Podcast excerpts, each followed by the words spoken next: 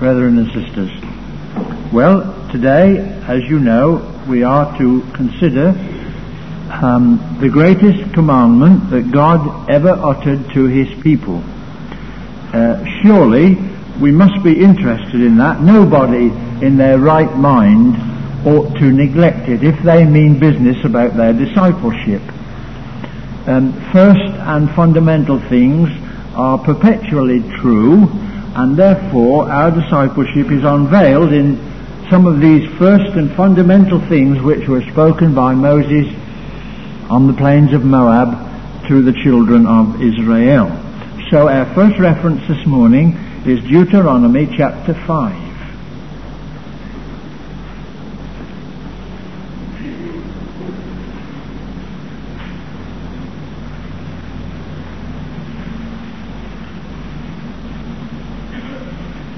Deuteronomy chapter 5. And as you look at the page, you realize at once that we are in the presence of the great catalogue of the Ten Commandments, the great moral law of God, which is essentially timeless and perpetual. Is there any man in this house or woman who dare point to any one of these commandments and say that they have been cancelled. Surely not. Every one of those commandments remains inviolate and timeless. If you want to argue about the keeping of the Sabbath, I am not disposed to do that now. That is as true as ever properly understood. Now then, with that conviction in our hearts that we are here in the presence of eternal truth, we are here in the presence of something which is solemn and holy, turn over a page to Deuteronomy 6 and have a look at verse 4. Deuteronomy 6 verse 4, Hear, O Israel, the Lord our God is one Lord. Now I want you to pause there for a moment uh, to stay with these words because as you know they certainly express the idea of the unity of Yahweh, the God of Israel. That in the midst of the nations who multiplied their gods with every developing need and whim, uh, in the midst of rampant polytheism, the God of Israel proclaimed his oneness and his essential unity. That is undoubtedly true.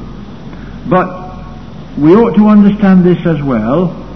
There is a great deal more to it than that it provides us with a solid argument against the plurality of gods defined in the doctrine of the Trinity. We ought to understand that this solemn thing is more than a, an apt way of um, opposing the doctrine of the Trinity. In other words, there is more in this than mere theology. There is something here which surcharges the whole life of the people of God. The Lord our God is one Lord emphasizes that the Lord our God is one Lord alone and that there is no other. He is the whole God, not partial, not sharing his nature or glory with any other. And therefore, because he is complete and entire, thou shalt love the Lord thy God with all thy heart and with all thy soul and with all thy might. That is to say, the nature of the commandment is related to the nature of Yahweh the God. A complete God demands complete worship. The entire God uh, provokes entire submission. Where there are many gods, then the worshippers have to share their submission, just as a man with several wives has to share his affection. But with the God of Israel, there is no such division of worship or submission. Hear, O Israel, the Lord our God is one God alone. The Lord is our God, the Lord is one. Now I'm saying that that great declaration was such as to affect the lives of those who understood it. So, developing the idea then of the fullness of Israel's love for Yahweh their God, the word I want you to concentrate on now is in um, verse 5 Thou shalt love the Lord thy God with all thine heart, with all thy soul, and with all thy might. And the word is all. In Strong's Concordance, it says that this word all means the whole. Now, if you think that already today we are splitting hairs, um, can I tell you that the word in the Hebrew is the word kol, C uh, K O L, K O L, and it simply means every, the full total, all manner of, without exception and the point I'm wanting now to make is I want you to see the difference between all and the whole. And the best way of seeing the difference is to turn now to the third chapter of the prophecy of Malachi. Because there I think, I hope, we shall see the difference illustrated. I'll bring you to Malachi chapter 3.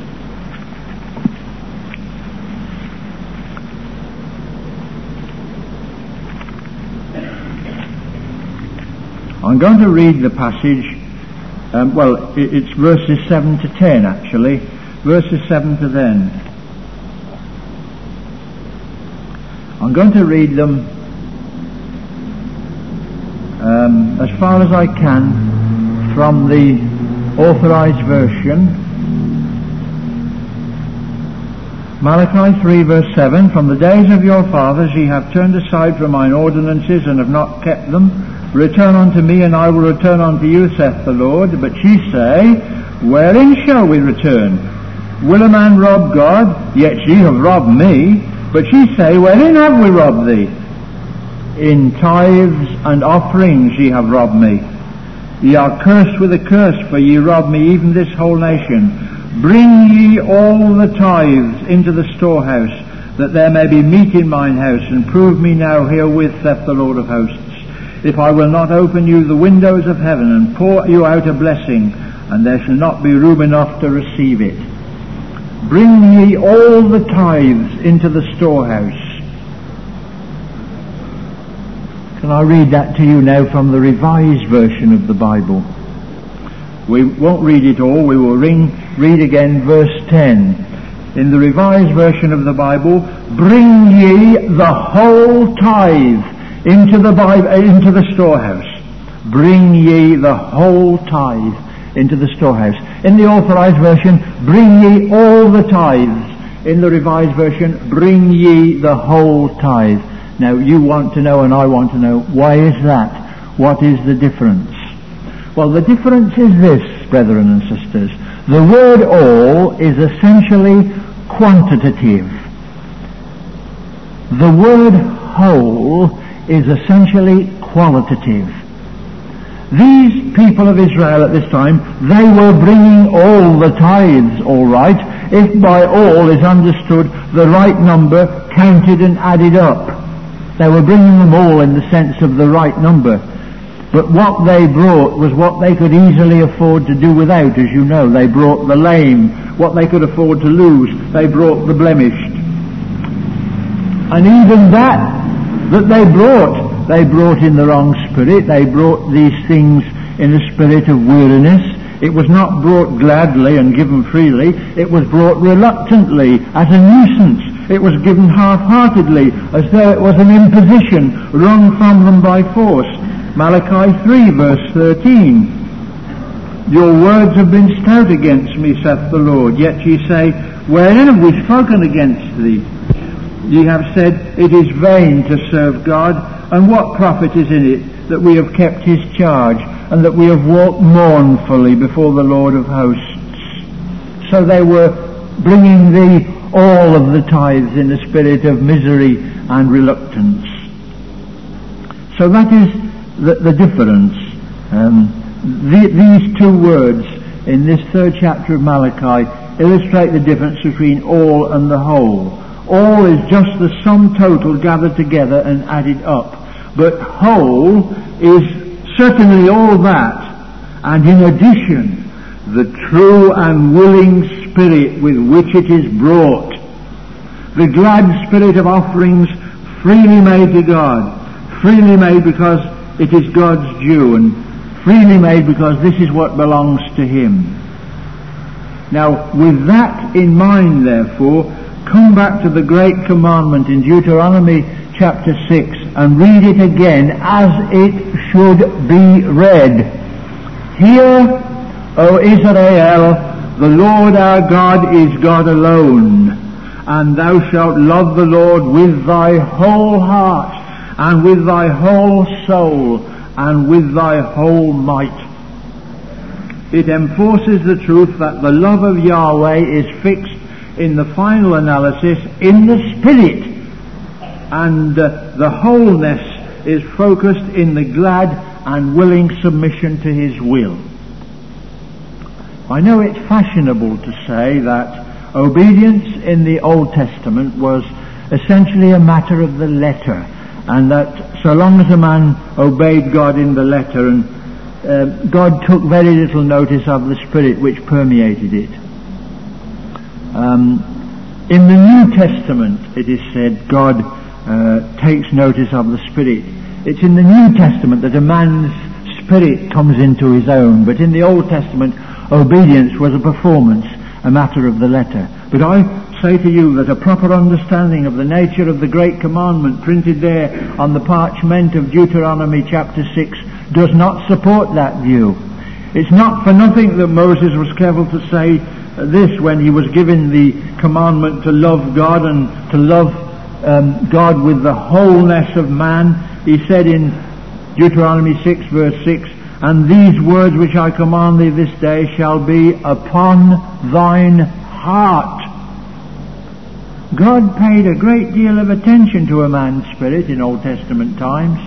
To this man will I look, even to him that is poor of and a contrite spirit, and that trembleth at my word. Although David sinned grievously, in the deep inwardness of him he was a man after God's own heart, whereas Saul's failure was not only that outwardly he disobeyed God, but more especially that in the deep inwardness of him he was never in submission to God. His spirit was in rebellion. The real effect of being in God's purpose is to make a man to be outwardly what he is inwardly, whichever way it is. David repented with a sorrowing spirit. Saul played the fool and dealt finally in the black market of um, sin and witchcraft. No, it won't do. In the final and ultimate sense, a man is discovered in the spirit of his life and I tell you that is true in the Old Testament as true as it is in the New Testament. The great commandment is perpetual in its meaning. Thou shalt love the Lord thy God with thy whole heart, with thy whole soul, and thy whole mind, and his words shall be upon thy heart. Now then, in order to expose the meaning of this in the light of our own discipleship, we shall need now to come to Matthew chapter 22.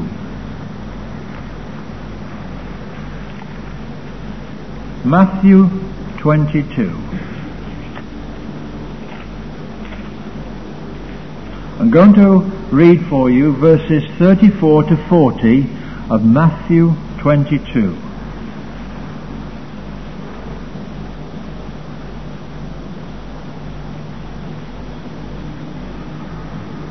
Matthew 22 verse 34. But the Pharisees, when they heard that Jesus had put the Sadducees to silence, gathered themselves together, and one of them, a lawyer, asked him a question, tempting him, Master, which is the great commandment in the law? And Jesus said unto him, Thou shalt love the Lord thy God with all thy heart and with all thy soul and with all thy mind. This is the great and first commandment. And the second, like unto it, is this, Thou shalt love thy neighbour as thyself. On these two commandments hangeth the whole law and the prophets. Now the answer that Jesus gave to the lawyer, I'm suggesting to you, was conditioned by the nature of the question. The word greatest. Which is the greatest, he said. Master, which is the great commandment in the law? He meant, which is the greatest commandment in the law? And the word greatest can have two meanings. It can have the meaning of quantity, or it can have the meaning of quality. For example, you could say, which is the greatest country in the world? And if you were wanting to measure it by quantity, then I think you would have to say that China is the greatest country in the world because you would be measure it, you would measure the greatness by way of population. On the other hand, if you wanted to say which is the greatest country in the world and you wanted to measure it by quality, then uh, some people would say that Britain is the greatest country in the world, uh, measured by democracy, experience and political wisdom. Great Britain is the greatest country in the world. I was careful to say some people would say that. Um, I say that because I remember once suggesting this to an American, and he wouldn't agree. He said, no, uh, the United States, measured by that measurement, is the greatest country in the world, bearing in mind its democracy. It is the land of the free, and it is the greatest country, therefore, in the world. I was therefore provoked to tell him a story about an American who was taking an Englishman into America for the very first time. They were in the ship sailing up the Hudson River, approaching New York, and they came face to face with the Statue of Liberty. And the American pointed to it with some pride and said, well, there you are. That's the Statue of Liberty, my friend. It's the emblem of our freedom. And the Englishman said, yes, it's very impressive. I notice though it's turned its back on America and it's facing towards its real home.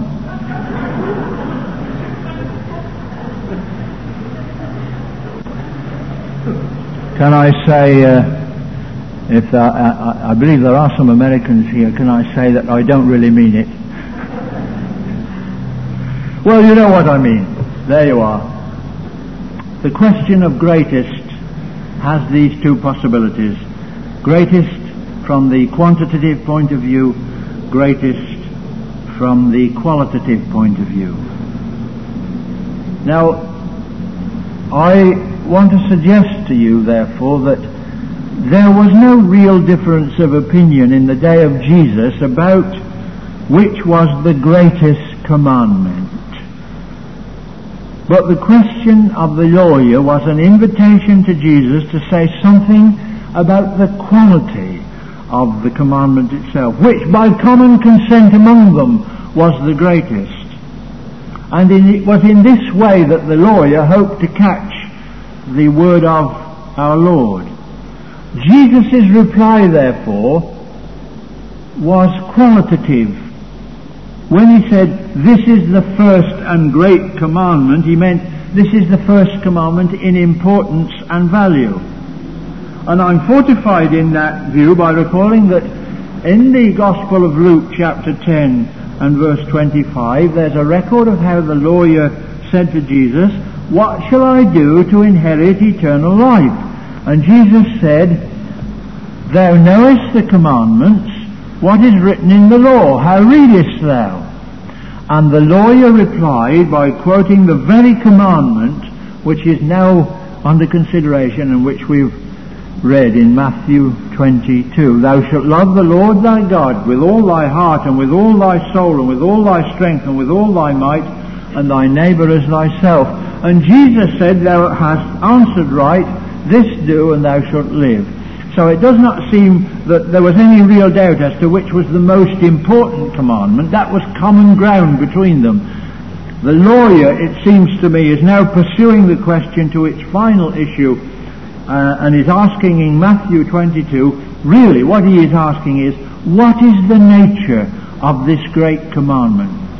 And I'm saying it is a question of value. It is a question of quality. And Jesus' answer was fashioned by the nature of the question. That is to say, the answer that Jesus gave was qualitative. Now, how can we be sure of that? Well, this is the reason.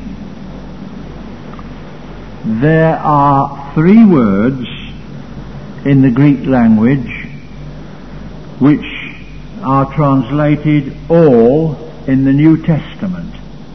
Three different words and they're translated all in the authorized version. One is the Greek word hapas and means a number of things brought together. The, the sum total added up. Let me give you an example of the use of hapas. In Luke 15, uh, the parable of the prodigal son, it says, the younger son gathered all together and took his journey. That means he gathered together all the things he needed and he left home.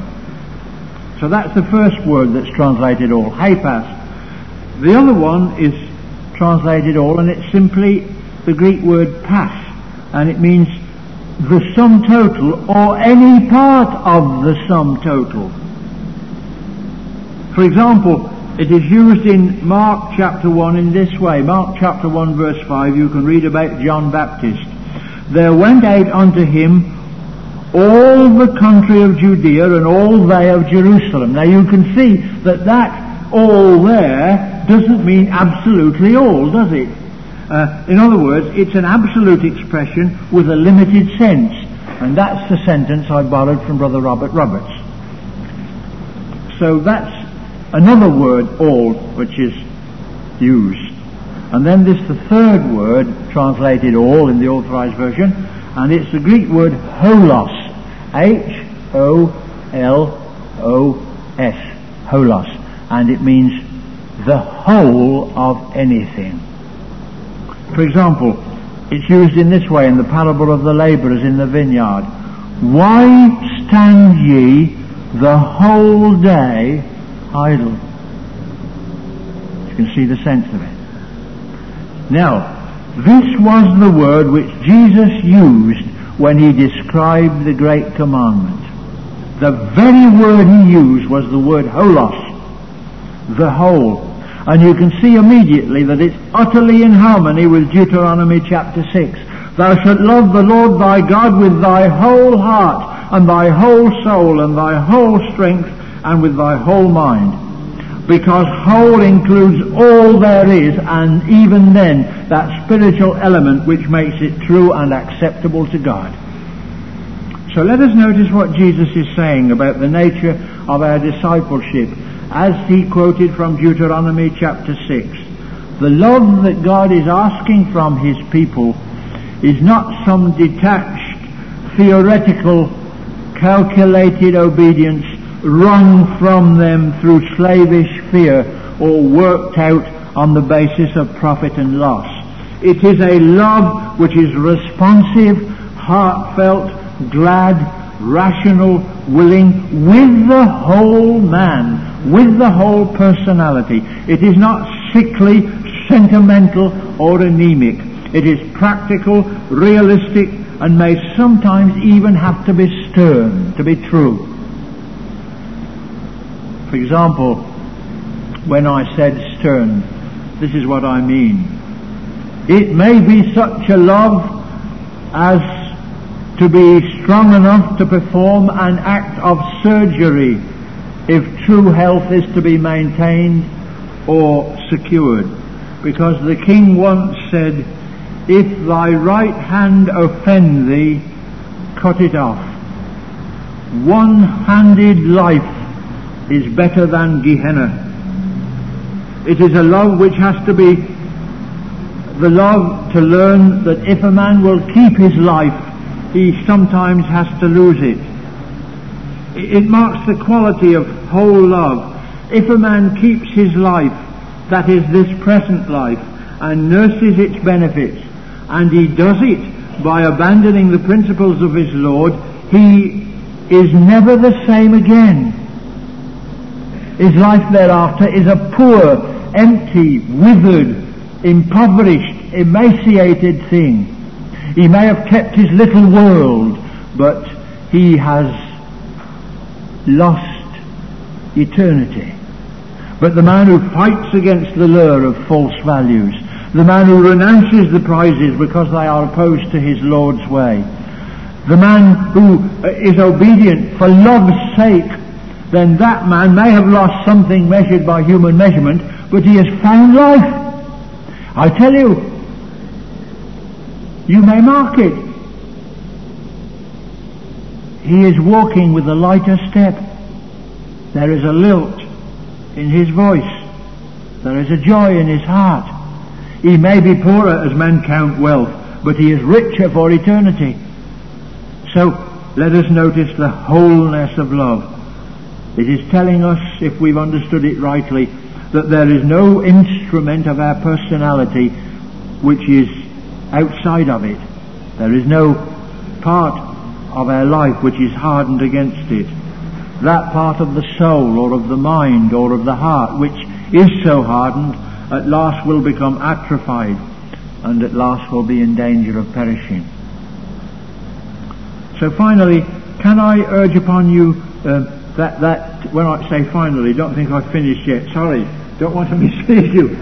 Oh no, no, um, I noticed you look relieved, I'm sorry.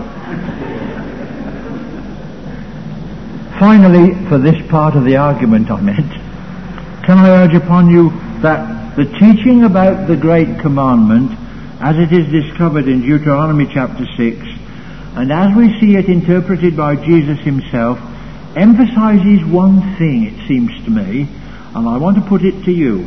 It seems to me to be emphasizing essentially that it is in the spirit of our life that the obedience is discovered best of all. It is the spirit of our life which tells most. That is to say, it is the qualitative element which is so vital. It is with the whole heart. It is the inwardness of us where the real truth about loving God is discovered. I think, I don't think we should quarrel with this really. I think in your own hearts and minds you approve of this. You know that it's in the inwardness of our lives that we are truly what we are. It's the su- it really, it lays solemn emphasis upon the fact that um, if any man hath not the Spirit of Christ, he is none of his.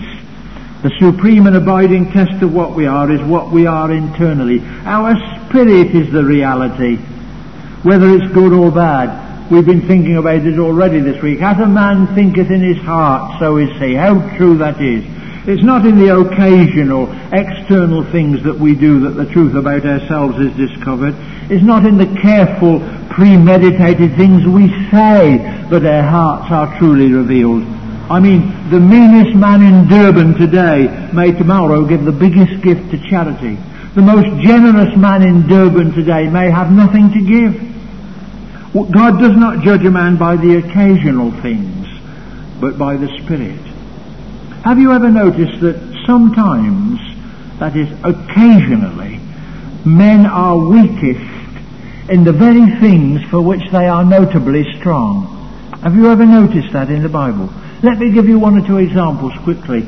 Abraham, surely Abraham, the supreme example of faith in the Old Testament, occasionally, twice, faltered and turned to a subterfuge when he thought that he was in danger for Sarah's sake. Moses, the meekest of men, once loses his temper. Elijah, the daring, fearless prophet, once flees in terror when he's faced with a woman's wrath. Peter, a man of rock-like courage, is vacillating and craven once when he is faced with the challenge of a little servant girl. John Zebedee, the apostle of love, the blue seer of Galilee, is calling down fire from heaven upon some poor Samaritans because he, they, he thought they had rebuffed his master. Occasionally, men fail in the very thing for which they are notably strong. But you see, it's rarely that the occasional things reveal a man's spirit. Sometimes a man of God will fall into language which is vulgar, and sometimes, occasionally, a vulgar man will occasionally fall into the language which is holy. Our Lord once said, every evil word which men speak, of that shall they give account in the day of judgment. And because uh, in this place you are well taught in the Word of God, you will know that a better translation is every idle word, every idle word that men shall speak. Uh, that will be the, the method and the moment of their judgment because it's the idle, unpremeditated, unprepared word which falls from our lips artlessly. It's that that reveals more exactly what we are really like internally. So can I give you some advice?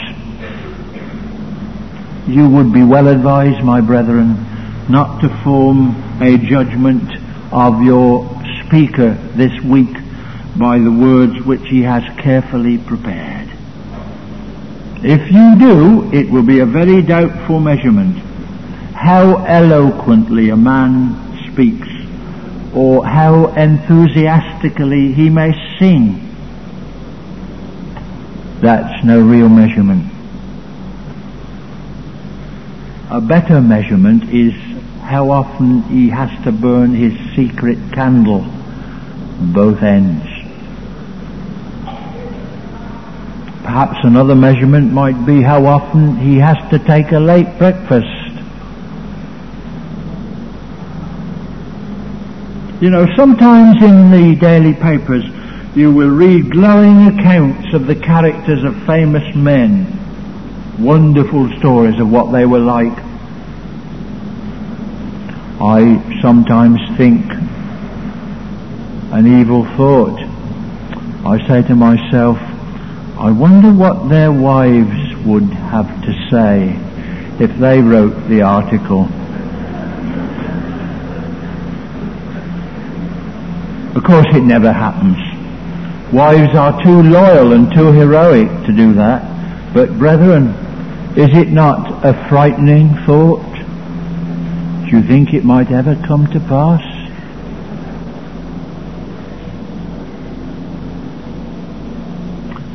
So then, the idea is to mark carefully the need to look penetratingly at our inward spirit. The question that we have to face when we are thinking about the Great Commandment is, do we know what spirit we are of?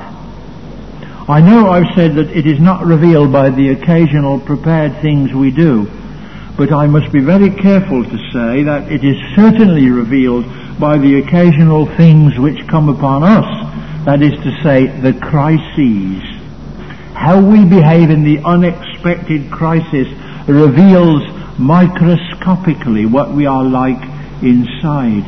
The tests of the Spirit, you see, come not at some announced hour for which we may prepare in advance, because if the crisis is expected, it's not very likely to prove to be a test of our spirit. Very often, it is along the line of the commonplace that we are most surely revealed. As I've said already this week, the truth is like a wine press and the king is treading it and by his teaching and by his activity in human lives he's making men to be outwardly what they are inwardly. In other words, the inwardness of us is being brought out by our experience in the Word of God and in the truth. The Spirit is revealed in adversity and in prosperity in the place of obscurity or in the place of popularity, in the time of defeat or in the time of victory. Among the infinitesimals of a busy daily life, heroes are made for God or traitors are revealed. Do you think heroes are made in defeat? Well, I can tell you they are.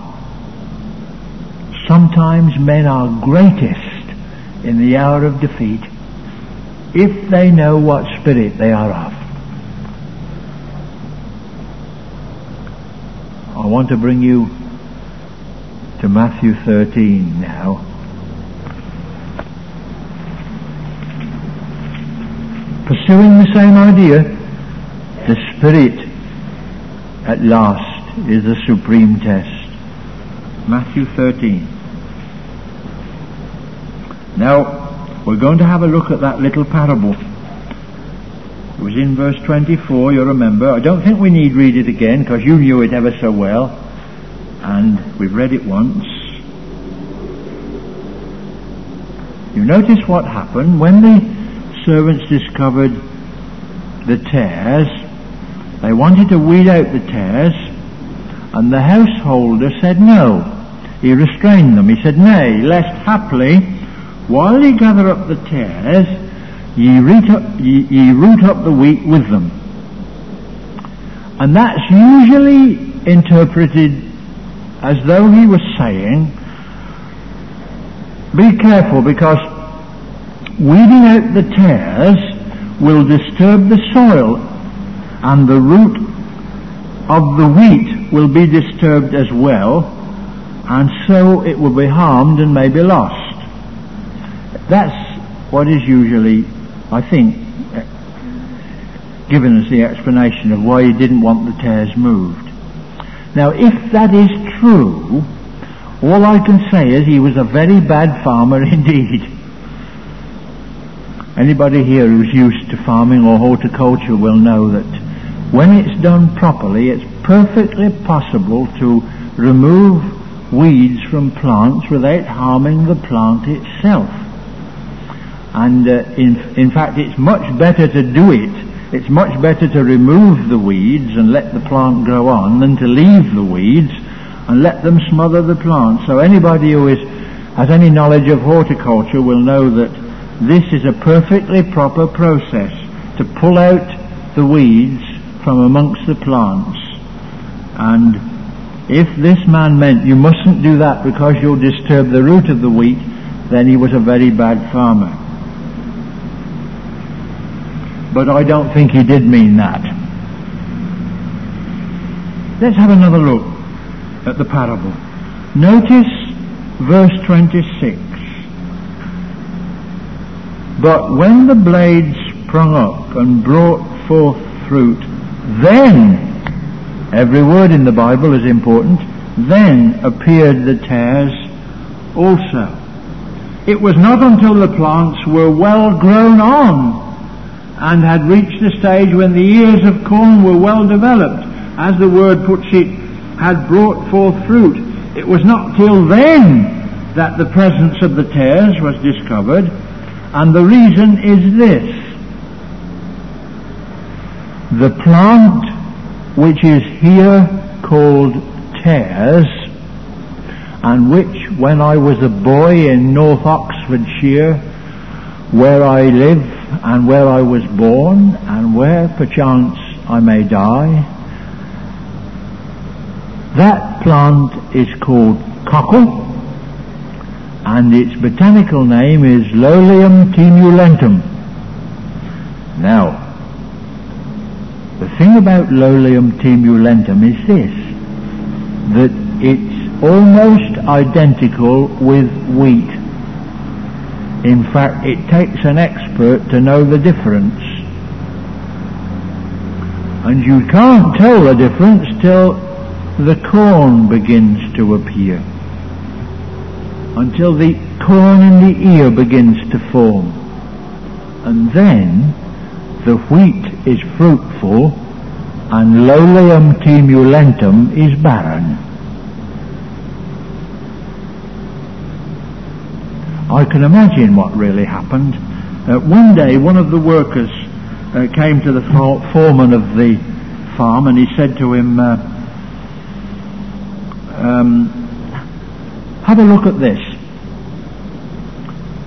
And the uh, foreman looked at it and said, it's not wheat, it's cockle. How it came there, I know not. And he said, don't, don't try to pull it out now, lest haply when you gather up the tares, you root up the wheat with them. What he meant was, you, you won't know the difference. You won't be able to tell the difference. You can't tell one from the other at this stage. Working at ground level, working at ground level, you can't tell one from another. We shall have to wait to the harvest, till the time when the ears begin to appear. Let them both grow until the time of harvest, he said. And then the difference will be evident. And then the reapers will gather up first the cockle and afterward the wheat. Oh, it's a solemn thing, isn't it? It's telling us something solemn. It's telling us that, well, it's telling us something which is written all through the Bible. And it's telling us something which in our deepest heart we know to be true. It is not in the external things that we are truly revealed.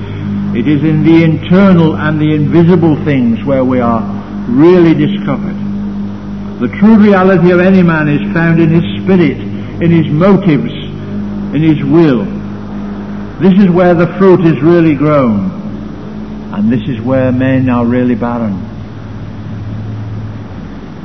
Can I ask you at last to come back to Deuteronomy and look at one thing?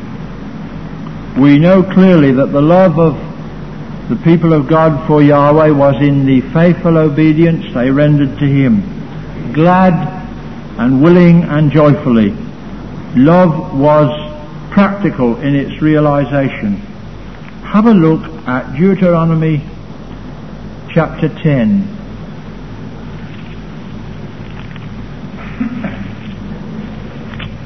Deuteronomy chapter 10 verse 17.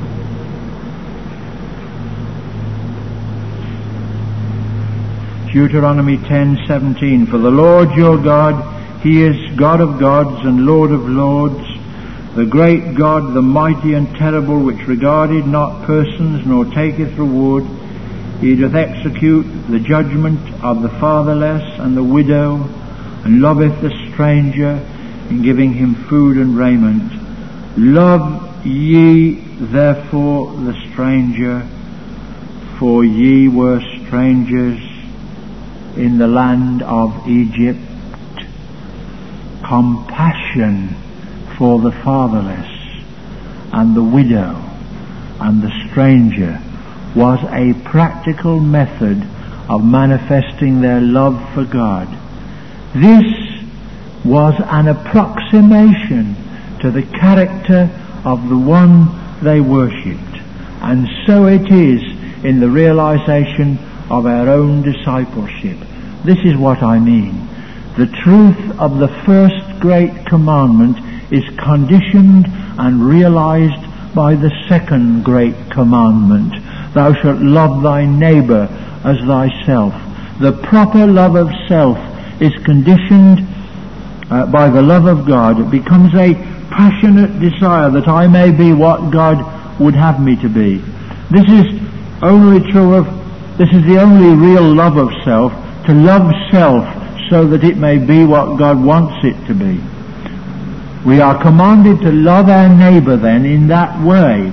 We're to love our neighbour so that he may be what God would have him to be.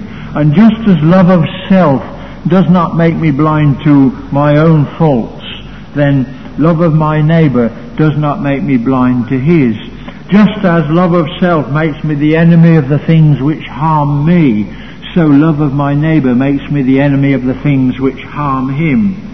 So I must be anxious for my brother, for his well-being on every level of his life. I must work to heal his wounds, to rest his weariness. I must with him strive together to attain into that, unto that condition where God is worshipped and His name is glorified. And just as I would never willingly harm myself, so I must never willingly harm my brother. And the motive? Why not? Because my brother is one of God's other children. You see, we may love our brethren for many reasons, but fundamentally it is for God's sake.